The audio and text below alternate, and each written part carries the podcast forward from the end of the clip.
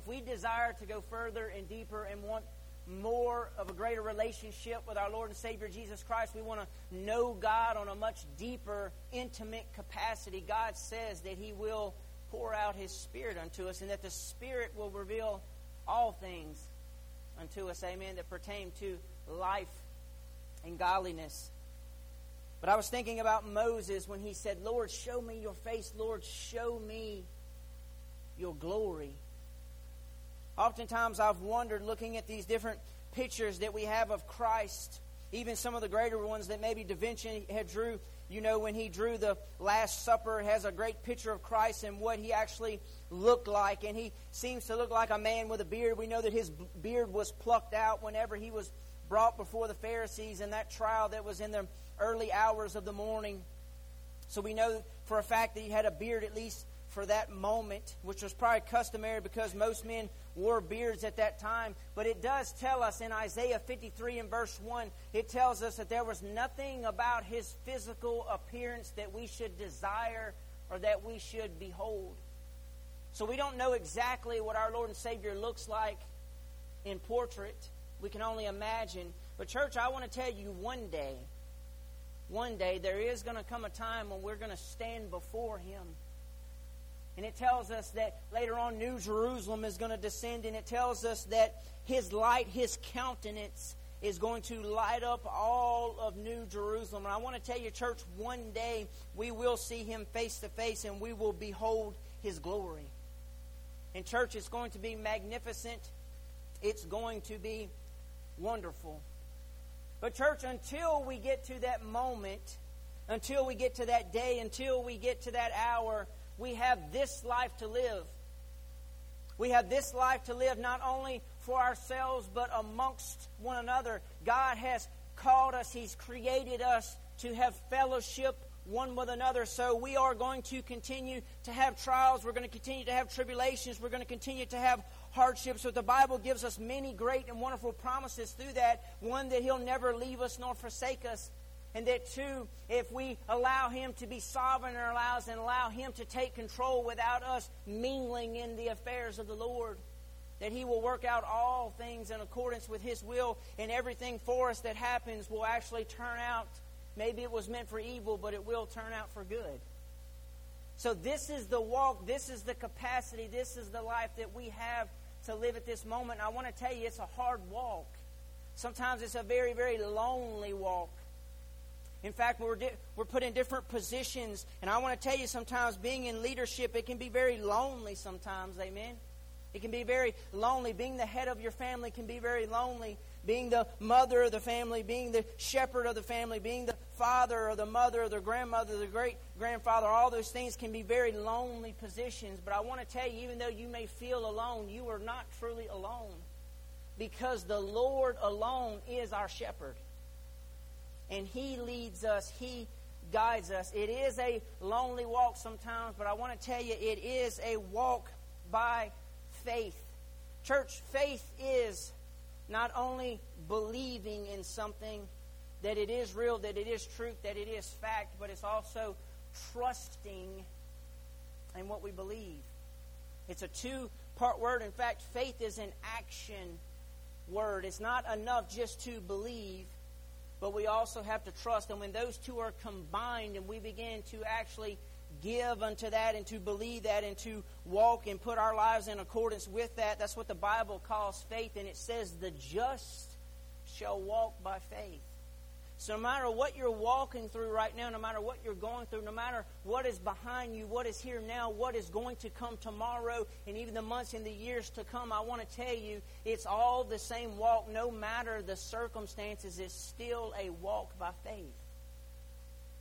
Church, we have to get our faith right and correct, first and foremost in our lives, before we can ever progress any further in this relationship with the Lord. This relationship is a great, wonderful, and many things. It's a life-saving relationship, amen. The Bible tells us that we shall never die. It's a life in abundance. It's a life of giving. It's a life of grace. It's a life of joy. It's a life of expectation. It's a life of all those things. But it all hinges on our faith, what we truly believe and what we trust in. And so there's many, many major questions that you're going to encounter in your life that are major questions. They're milestones in your life. Such as, will you take this job that has all of these consequences in relation with this job for maybe the next years in your life to come? Another major question you're going to encounter in your life is, will you marry me? Amen? Will you marry me? Will you spend the rest of your life with me? I love you. I want to be with you. Let's make a covenant. Let's join in this covenant and let's be a couple. Let's make two flesh, one flesh for an eternity. Will you marry me? That's a major question that you have to answer in your life, amen, when it comes to that point. But I want to tell you, there is a greater question than all the other questions that you're going to encounter in your life. It's a greater question, and that's the question that we're going to look at this morning. I'll title this message, The Last Question in the Book of Acts. The last question in the book of Acts, because it is the last question that is asked in the entire book of Acts. Let's go to the Lord in prayer and ask Him to bless this message this morning and all those that had prayer requests today. Lord, we felt to You, Lord God. We have sought You today, Lord Jesus. Lord, I desire, Lord, a fresh move of Your Spirit today. Lord, I crave it, oh Lord God. Lord, it's what I live for, Lord God, is a move of You, Lord God, in our lives, Lord God. Lord, help us, Lord, to see, to know, to understand. Lord, give us true discernment for all decisions that we would make. Help us, Lord, to see You, Lord God, in Your sovereignty, in Your grace, in Your role as the provider, in Your position as Savior, Lord God. Let us walk in Your grace right now, Lord God, for this is the time. It is the age of grace. Give us a heartfelt desire, Lord, to speak to others about their condition and about Your kingdom, Lord God. Lord, let us be kingdom builders, Lord God, within our hearts first, Lord, that leads out to others, Lord God. Let this church, Lord, be a kingdom-minded church, Lord, not focused on individual efforts, but instead focused on the kingdom. Let us build, Lord, Your kingdom, Lord. Do it, Lord, through us. So, Lord, because of all that, Lord, and we need You so much, Lord, we desire for You to speak to us today, to instruct us, to teach us all things, Lord, that pertain to godliness, Lord, and life in You, Lord Jesus. Lord, I ask You to anoint me today, Lord, to be the preacher, to be the speaker, to be the shepherd, Lord, of this body. Lord, just anoint me, Lord, with Your word, with Your message, Lord, with power and with unction and with passion to speak it to Your children today, Lord, as we have gathered to hear from You. Lord, let every heart, Lord, under the sound of my voice be touched, be moved, and encouraged, Lord, in You, Lord God, as we ask that most difficult, hard question today, Lord God. And, Lord, all the prayer requests of those that were spoken this morning, Lord, there were numerous ones, Lord. You know exactly what they are, Lord. I just ask that You move in every one of those circumstances. And, Lord, repair those hearts, change those lives, heal the brokenhearted, oh, Lord God. Touch, Lord, those that are infirm right now, Lord God, and help those families, Lord God, in these times of need as only You can. We love You, we praise You, and we thank You and glorify You in all this because it's all about You today, Lord. In Jesus' name we ask, we seek, and we pray. And everyone said amen. Amen. Turn with me in your Bibles this morning to the book of Acts. The Lord's been taking me to the book of Acts over and over again. I've actually ministered many messages here recently to you out of the book of Acts. But we'll be starting off in chapter 24 this morning as we look at the last question that is asked in the book of Acts. We know that probably Luke is the one who had actually penned the book of Acts. We don't know that for sure, but just based off of his intelligence, we know that Luke was a physician. He was a doctor, that he probably was the author of the book of Acts. Some had said it was others. I personally believe that it probably was Luke that had this intimate knowledge, that had association with all these different people, that began to literally write about the circumstances, write about the things that the early church in its infancy, when it was born, what it began to do, how it began to act upon itself. The Bible tells us that they began to add to their numbers daily, amen. That the church, the body, the works of Christ began to be added to daily. Every day, new converts were coming. New people were coming. They were giving their lives over. They were hearing the gospel. They were hearing the good news. They were acting upon that. They were giving unto the Lord. Amen. A lot of people were even selling off their possessions. They were coming to the fold. They were doing all these things. It was a great and it was exciting time. But I want to tell you, in the great and exciting times in your life, even though things are moving and God's moving in your life, the enemy is always going to come up, and the enemy is going to begin to create persecution upon you. And the Lord allows this persecution to come. He does not cause this persecution, but He allows this persecution to come so that your faith may be tested, so that growth may occur. It's no secret that the Lord works, church, through adversity. Amen. If you've ever noticed in your own life, every time things are going good, you may praise the Lord just a little bit, but I want to tell you, I've seen this in my own life, and I'm not sitting here wishing that I'm always under persecution, but every time things are just going so good, a lot of times I'm not seeking the Lord as much as I normally do. I'm not walking in the Lord. Maybe I'm not praising Him as much. And before you know it, persecution begins to come up, and it gets me back into focus of where I should be and who I should be dependent on. Church, I want to tell you this morning, you can't make one thought and you cannot make even one step without the Lord. Whenever you step off on your own strength, your own will, your own might, your own power, your own intelligence, your own wisdom, maybe you think you've accumulated through the years, I want to tell you, when you step out into that yourself, you are walking away from the Lord's grace, and you are walking in your own strength and power. And I want to tell you, you can only tread water for so long. Your strength will fail. But hallelujah, where we're weak, He is strong.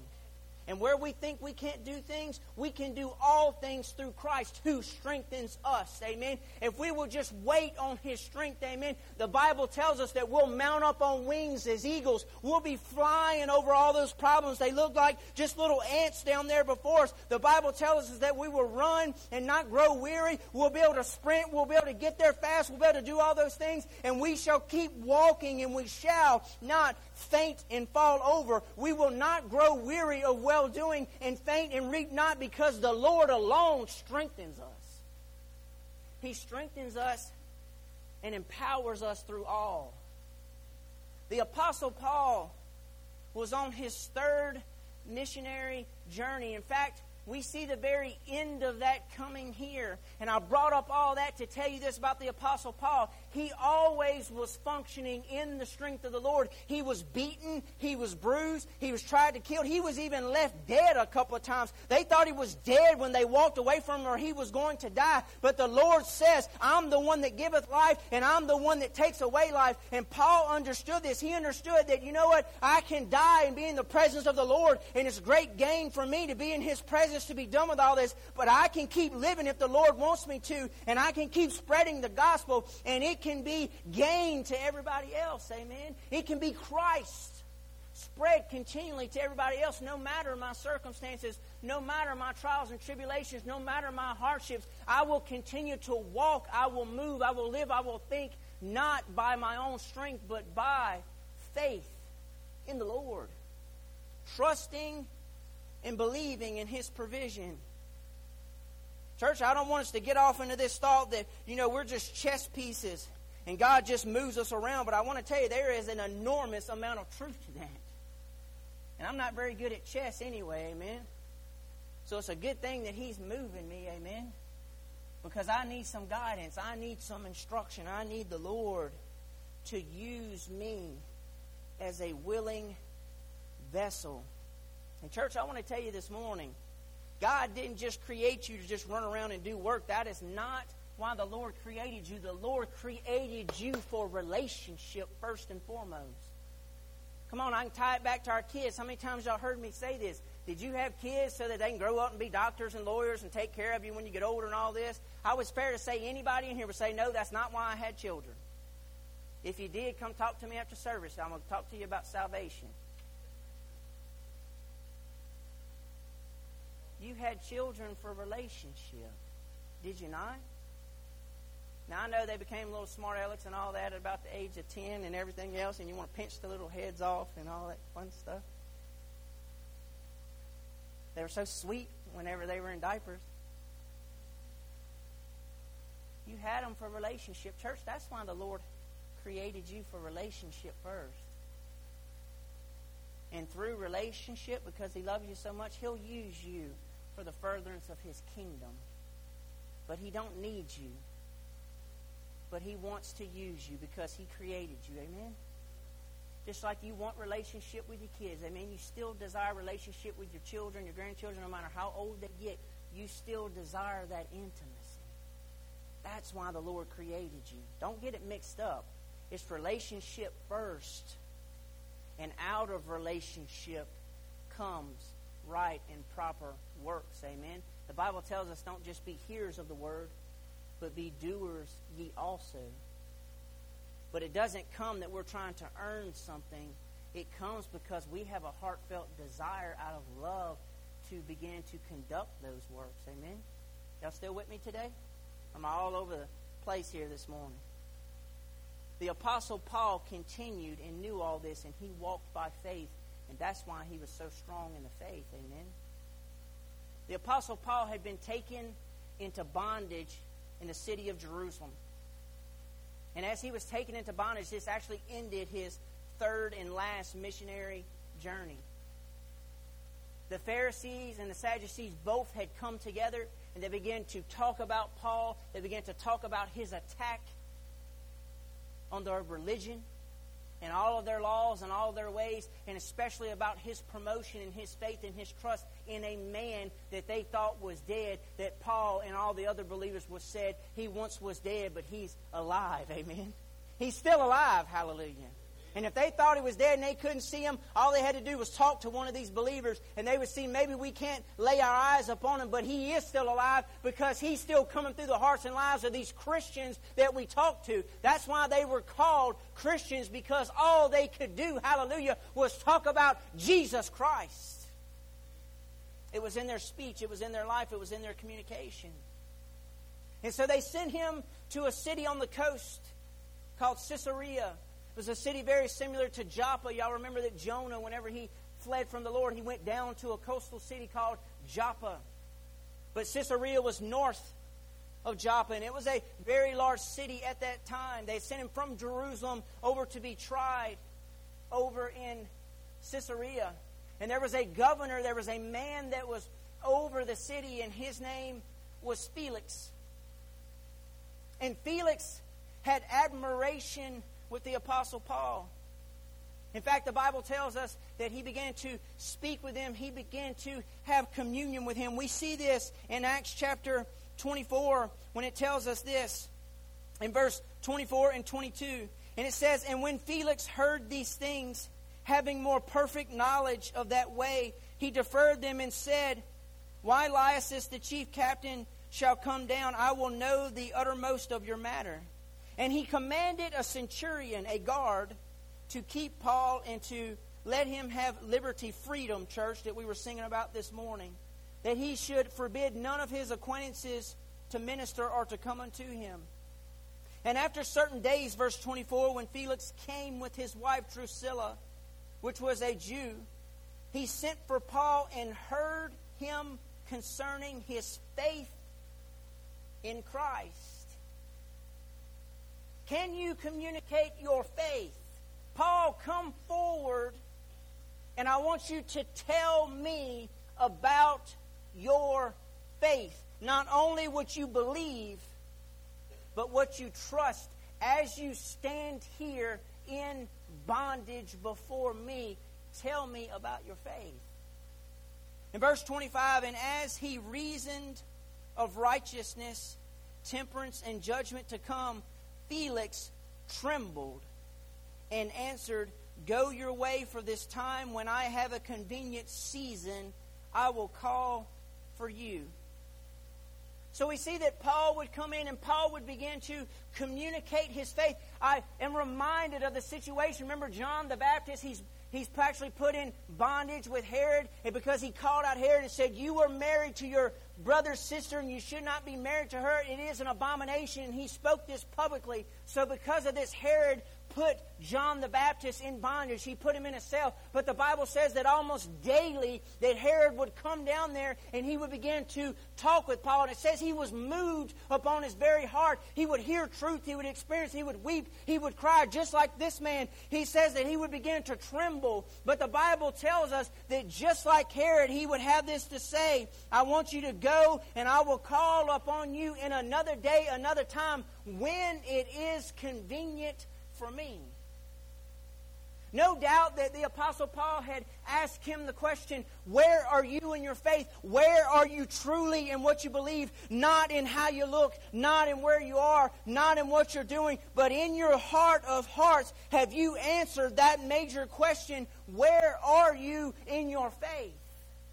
The Bible answers this for us in his faith. It tells us in verse 26, it says, he hoped also that money should have been given him of Paul, that he might loose him. Wherefore he sent for him the oftener and communed with him. But after 2 years, Porcius Festus came unto Felix's room, and Felix, willing to show the Jews a pleasure, left Paul bound. So even though he knew it was truth, even though he trembled within himself, even though he would hear him, he would not act on what was occurring, what he was hearing, and what he was experiencing. Church, I bear to say this today, we oftentimes are in this exact same condition in our society. We hear truth, we know it's truth, we see it upon others, we feel it. But yet within ourselves, we say, another day, perhaps another moment. Church, we have to answer this major question first before we can ever progress any further. Everything hinges on this question above all first. He had a love of money, and he sought to get a bribe from other Christians, which they never would give in. Thank the Lord. And because of this, the Apostle Paul, the greatest believer walking in his day, was shut up in a cell so that no one else could hear him but this man who chose not to believe. He was shut up for 2 full years. But after this, another man, as it tells us, by the name of Festus, actually became the governor of Caesarea. And it tells us that he also wanted to hear Paul. But just like Felix before him, he heard Paul, he entertained Paul, but he never actually answered that great question as the gospel of Jesus Christ was presented to him also. He never actually answered that major and overriding question, the question of his life. And he fell into the very same category. Another man with power, just like Felix. A man with authority. A man with position. He fell into the very same circumstance as Felix before him. So we see Felix and we see Festus falling into the very same condition. But then it comes to a point to where the Apostle Paul says, I want to appeal, and I don't just want to speak to anyone. I want to speak to Caesar myself. For I am half Roman citizen. I am half Jew, and I believe I should have this right. There was a man who was actually called Herod at that time, and Herod was actually the governor of all of Israel at that time. And his name was King Agrippa. And so Agrippa also heard about Paul and had heard about the great works of the Christians. And so King Agrippa also in chapter 26 also wants to hear from the Apostle Paul himself. And the Apostle Paul, as he is brought before King Agrippa, begins to have the same testimony that he had spoke previously to Felix and to Festus. He does not change his testimony. He does not change his speech. And I want to tell you the reason it did not change, even though freedom looked like it was right in his grasp, is because he did not walk by the physical circumstances. He walked instead by faith. And his faith kept him consistent, church. Through all the hardships, all the trials, all the tribulations, all the bondages, all those things that man and the enemy should put upon him, it was his faith that kept him consistent and kept his testimony the same in our Lord and Savior Jesus Christ. Church, that we all should be so constant, amen, in our walk with the Lord instead of up on the mountaintop, down in the valley, up on the roller coaster, down in the valley, amen. That we all should be so constant in our Lord and Savior Jesus Christ. It was his faith that kept him there through the provision of the Lord. He never chose to step out and use his position and step out of God's strength and power. But he begins to give his testimony in verse 12 of chapter 26. After he says, I have been done wrong, he begins to go into his testimony in verse 12. He says, whereupon as I went to Damascus with authority and commission from the chief priest. He's talking about his previous life here when, church, he began to persecute, hunt, and have Christians killed. Do you think God can't use you? Amen. Moses and Paul were both murderers. Amen. Abraham was an idol maker. Can the Lord use me? Absolutely, he can use me. Trust me, if he can use Joey Mack, he can use anybody. And verse 13 says this, and at midday, O king, I saw in the way a light from heaven, above the brightness of the sun shining round about me, and then which journeyed with me. And when we were all fallen to the earth, I heard a voice speaking unto me and saying in the Hebrew tongue, Saul, Saul, why persecutest you me? It is hard for you to kick against the pricks. Kicking against the pricks is what they would put for the horses. And whenever they would try and kick back, it was something that would put behind them that would have little spikes. And whenever they would kick back, trying to kick back, they would actually kick the pricks and it would hurt their feet, so they would stop kicking. Amen. He uses this analogy with the Apostle Paul saying it's pretty hard to kick against the pricks, which is what you have been doing in your own strength, in your own walk. In verse 15, and I said, who are you, Lord? And he said, I am Jesus, whom you persecute, my Lord.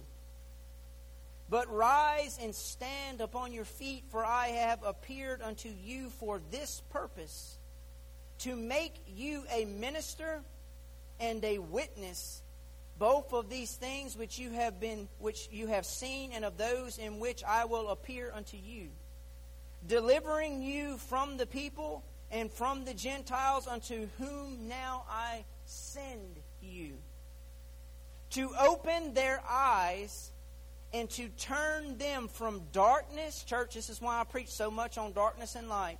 To open their eyes and to turn them from darkness to light, and from the power of Satan unto God, that they may receive forgiveness of sins and inheritance amongst them which are sanctified by faith that is in me.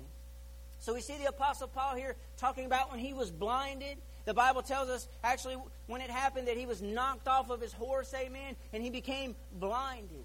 He became blinded, and he couldn't see for several days until his vision actually come back unto him.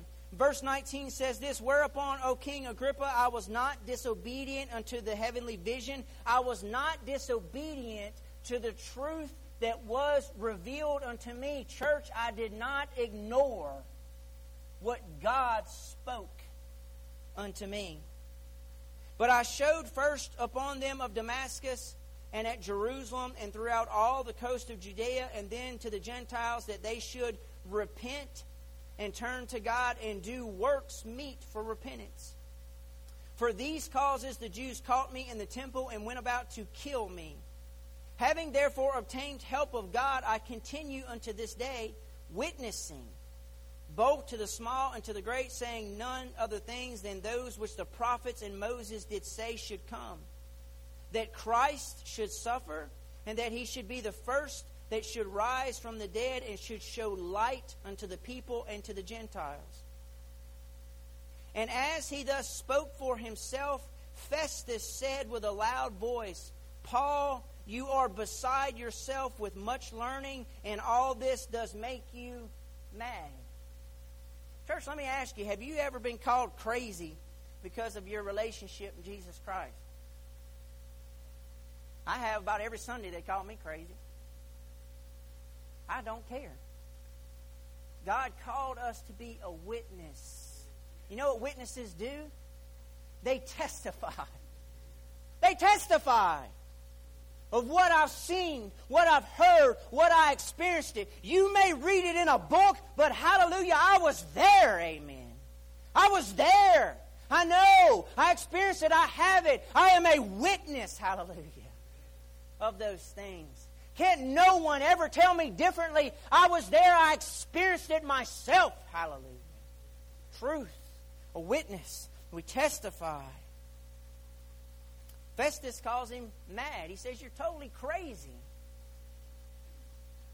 Paul just pretty much ignores him. Paul doesn't come back and say a big retort. Look at how he responds to him in verse 25. But he said, I am not mad, most noble Festus, but I speak forth the words of truth and soberness.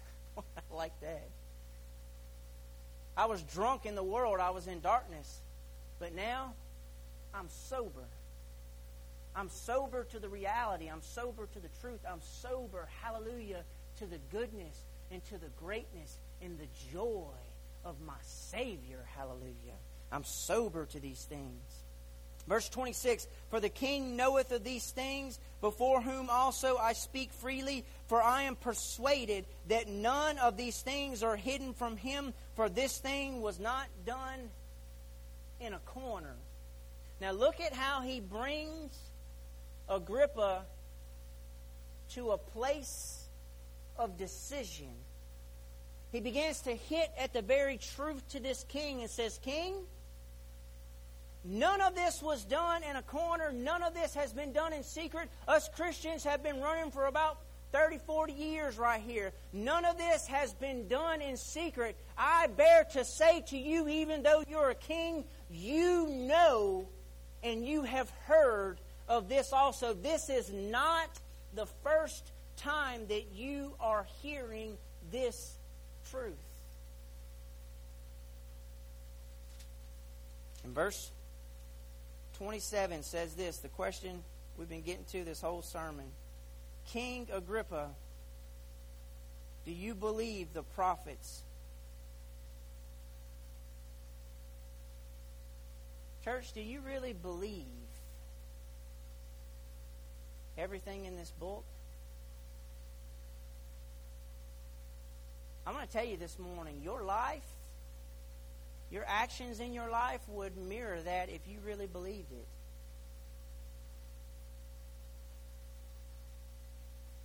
He asked him, do you believe my testimony? Do you believe what the prophets have spoken about Jesus Christ? Do you believe that we were created in a garden, that everything was perfect?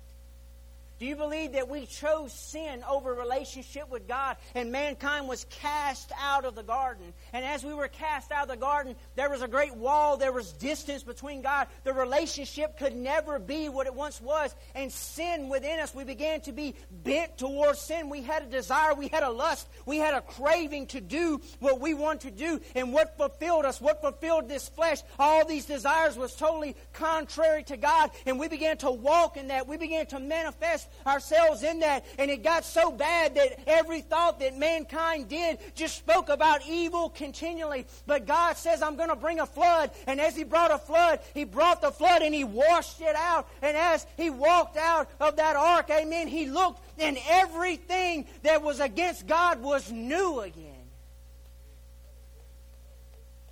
It was new. But the sin nature continued to live in mankind, and it began to take control once more. And there was a man by the name of Abraham that God spoke to. He called him by name Abraham. Abraham, Get thee up from thy father's house and go out into a place that I have called you to go. Everywhere you put your foot, I've given it to you by faith. I want you to get up and I want you to go. You don't know where you're going, but I want to tell you, your name is Abram right now. You are father of none, but it's going to be called Abraham, father of many. For your descendants is going to be like the sands of the earth. You're not even going to be able to even count all those things. And the man went, and God gave him, hallelujah, finally a son of promise, a son that was brought not by natural circumstances, but a woman by the age of 90 who could not conceive, a man that was 100 years old, had brought laughter, hallelujah, had brought joy, had brought Isaac into their lives. And we know that Isaac was born, he began to live. And we know that he had a couple of sons, Jacob and Esau. And we know that Jacob was the chosen one because, as Brother Cobb had just mentioned, Esau sold off his birthright. And we know that God began to move the covenant within him, and so much to the point that he took his sons and he called them the 12 tribes of Israel, no more being called, amen, Jacob, but now being called Israel, Prince of God. And the prophets began to speak about that there would be a man, there would be a tender reed, there would be one that would be born. It would be the very Son of God. And he would come down here and he would live this perfect life. And he would suffer persecution for us. And he would win the victory for us. He would do all these things for us. He would give us joy. He would give us expectation. He would do works that no man had ever seen before. And he would be called Jesus. He would be called Emmanuel. He would be called the Savior of all mankind. He would be the Messiah. He would be the King of all kings. He would be the Lord of all lords. Agrippa, do you believe what all the prophets have spoken about? Church, do you believe? Do you believe their testimony, their witness? Do you believe it? I'm a witness here before you, is what the Apostle Paul was saying. I've seen God. He's even taken me up into the third heaven, and I've seen things I can't even speak of. That He's coming back. That right now He's the God of grace, but one day He's going to be the God of judgment. And if you don't believe right now, it's going to be too late for you in the hour of perdition. Do you believe? Well, Brother Joey, what's that getting me by believing? Church, everything. First off is power over death, hell, and the grave. Who wants to die? Who's afraid of death? Ever since we got through out of the garden on our heads, death has been following us. No matter how great you are, no matter how powerful you are, no matter how wonderful you are, it doesn't matter. Time catches up to you, and it's just a matter of time. No matter how much you have and you have accumulated, you are going to die one day. Death is going to find you. But the Bible tells us that when we believe the prophets, whenever we have faith in the Lord, the Bible tells us it all hinges on that. In Romans 10:9-10, it says, if you shall confess with your mouth and believe in your heart, you shall confess that Jesus Christ is Lord, and believe in your heart that God has raised Him from the dead, that He's dead no more. For the heart man believes unto righteousness, and with the mouth confession is made unto salvation. When you believe, the Bible tells us that you shall have eternal life. For God so loved the world that He gave His only begotten Son, that whosoever believeth in Him should not perish, but should have everlasting life. Hallelujah. John 3:16. For the wages of sin is death, but the goodness of God, hallelujah, the gift of God is eternal life through Christ Jesus our Lord. Romans 6:23. We shall never die. Hallelujah. Through faith in the Lord, believing what the prophets have said. The Bible tells us that we shall be forgiven. Church, our relationship with the Lord was in such a place of being enemies. It was such in a place of enmity that we just hated to be told what to do. We hated God's governance. We hated His laws. We were in a place of enmity. But the Bible tells me that when I have faith in what the prophets have said, when I have faith in my Lord and Savior Jesus Christ, the Bible tells me that if I confess my sins, that He is faithful and just to forgive me of my sins and to cleanse me from all unrighteousness. Church, He truly forgives me. Hallelujah. 1 John 1:9. He doesn't hold it against me. There's not a grudge. He forgives me. The Bible also tells me that through this faith, through believing the prophets, that I don't have to fight and try and live this Christian walk, this Christian life in this old hard vessel of sin anymore. The Bible tells me that if I'm in Jesus Christ, that old things have passed away. Behold, everything has become new. 2 Corinthians 5:17, church, I have been given a new heart. I don't have to live this life as the old sinful Joey that couldn't have lived it anyway. I'm a new creation in Christ Jesus. Therefore, my mind has been renovated. I have a new heart. I have a new attitude. I have a new desire. By believing in what the prophets have said, as he's asking Agrippa, I have this available unto me. Amen. God has made me a new creation. I can be like David in Psalms 51:10, where David says, Oh God, create in me a new heart. Create in me a clean heart, O Lord God. Church, I have a new heart that beats for the things of the Lord. It beats for you that I never cared about before. It beats for the kingdom. It beats for the lost. It beats for the hurting. It beats for the dying. It beats now for the things of the Lord because I have believed the testimony of the prophets. Hallelujah. Church, God has given us peace that surpasses all human understanding. Philippians 4:7. The storm rages around us. The world is ending. The economy's upside down. Everything is crazy around us. But you know what? It is crazy, but I have peace. Not peace that man gives. Man can't give any peace. Man has no control.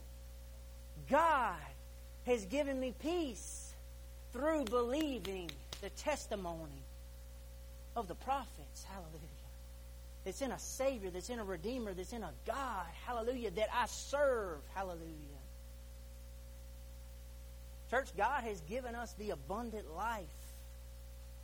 Amen? Jesus would say unto the sheep, I am the door.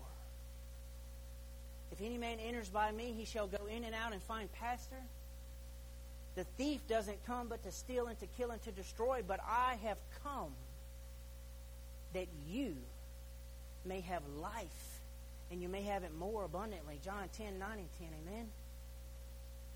I've come that you may have life and have it more abundantly. I've come that you not only have eternal life, you not only have forgiveness, you not only have a new heart, you not only have peace that surpasses all understanding, but you shall have a life of abundance that just overflows and overflows and overflows.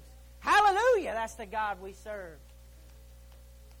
Because I have believed the testimony of the prophets that fall unto a Savior. But Agrippa would have this to say in verse 28. Then Agrippa said unto Paul, Almost you persuaded me to be a Christian. Church, did I almost persuade you this morning?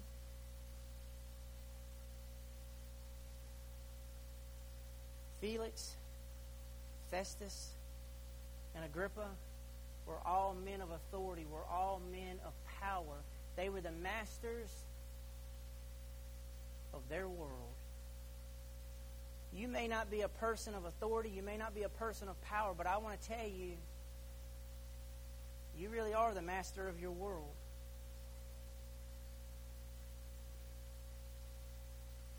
You don't have to be. Were you persuaded today to be a true follower of the Lord?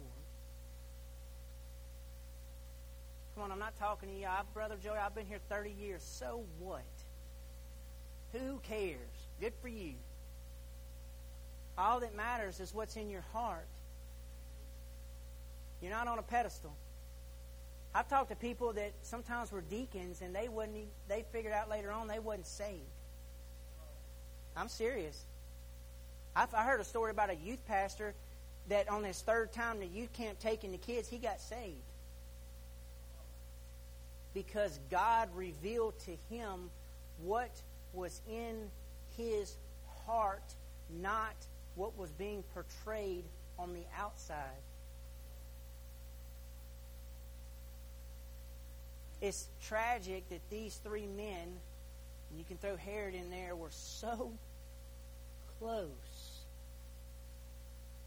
but still missed the mark. Church, don't let it be you.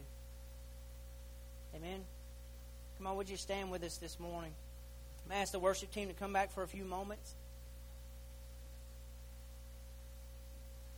Until you can answer this question, you cannot proceed any further in your relationship. This is the most important question above all those other questions. Getting married, everything else in your life, those are important questions, but they're not as important as this question. Do you believe the testimony of the prophets? Do you believe in our Lord and Savior, Jesus Christ? Do you have faith in Him this morning? I want to open up these altars to you today, as always. Come on, these are your altars. They're not mine.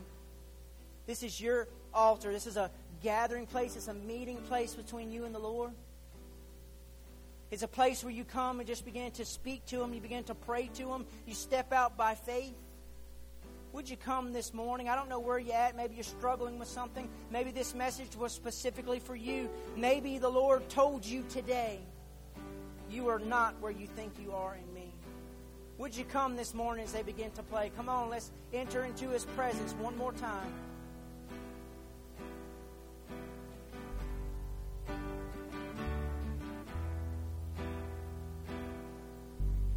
And earth has quaked before,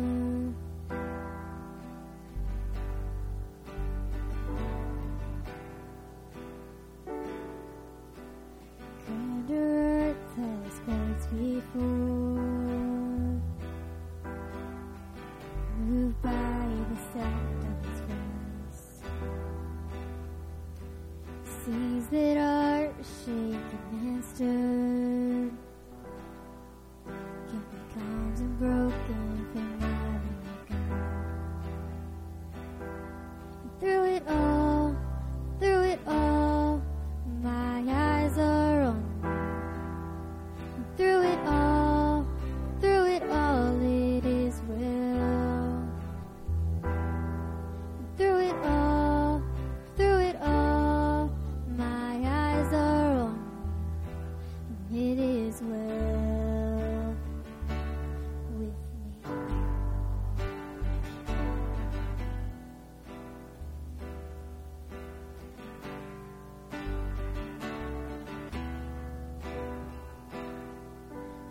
Be it from me to not believe,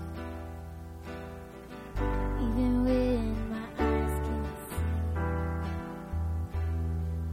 and this mountain that's in front of me, You'll be thrown into the midst of the sea. And through it all, my eyes are on You. Through it all, through it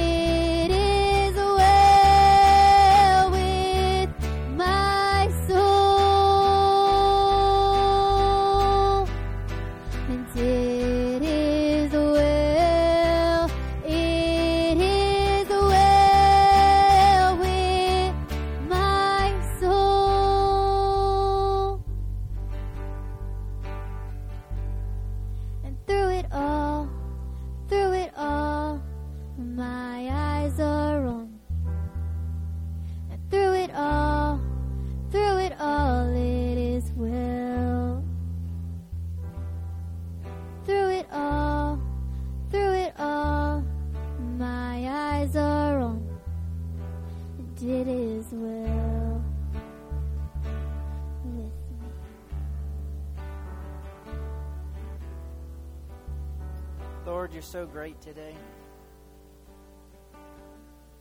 Lord, you continue just to pour out, Lord, your goodness, your greatness, your kindness, your mercy, Lord God. Thank you, Lord Jesus. Oh, let's give him some praise today.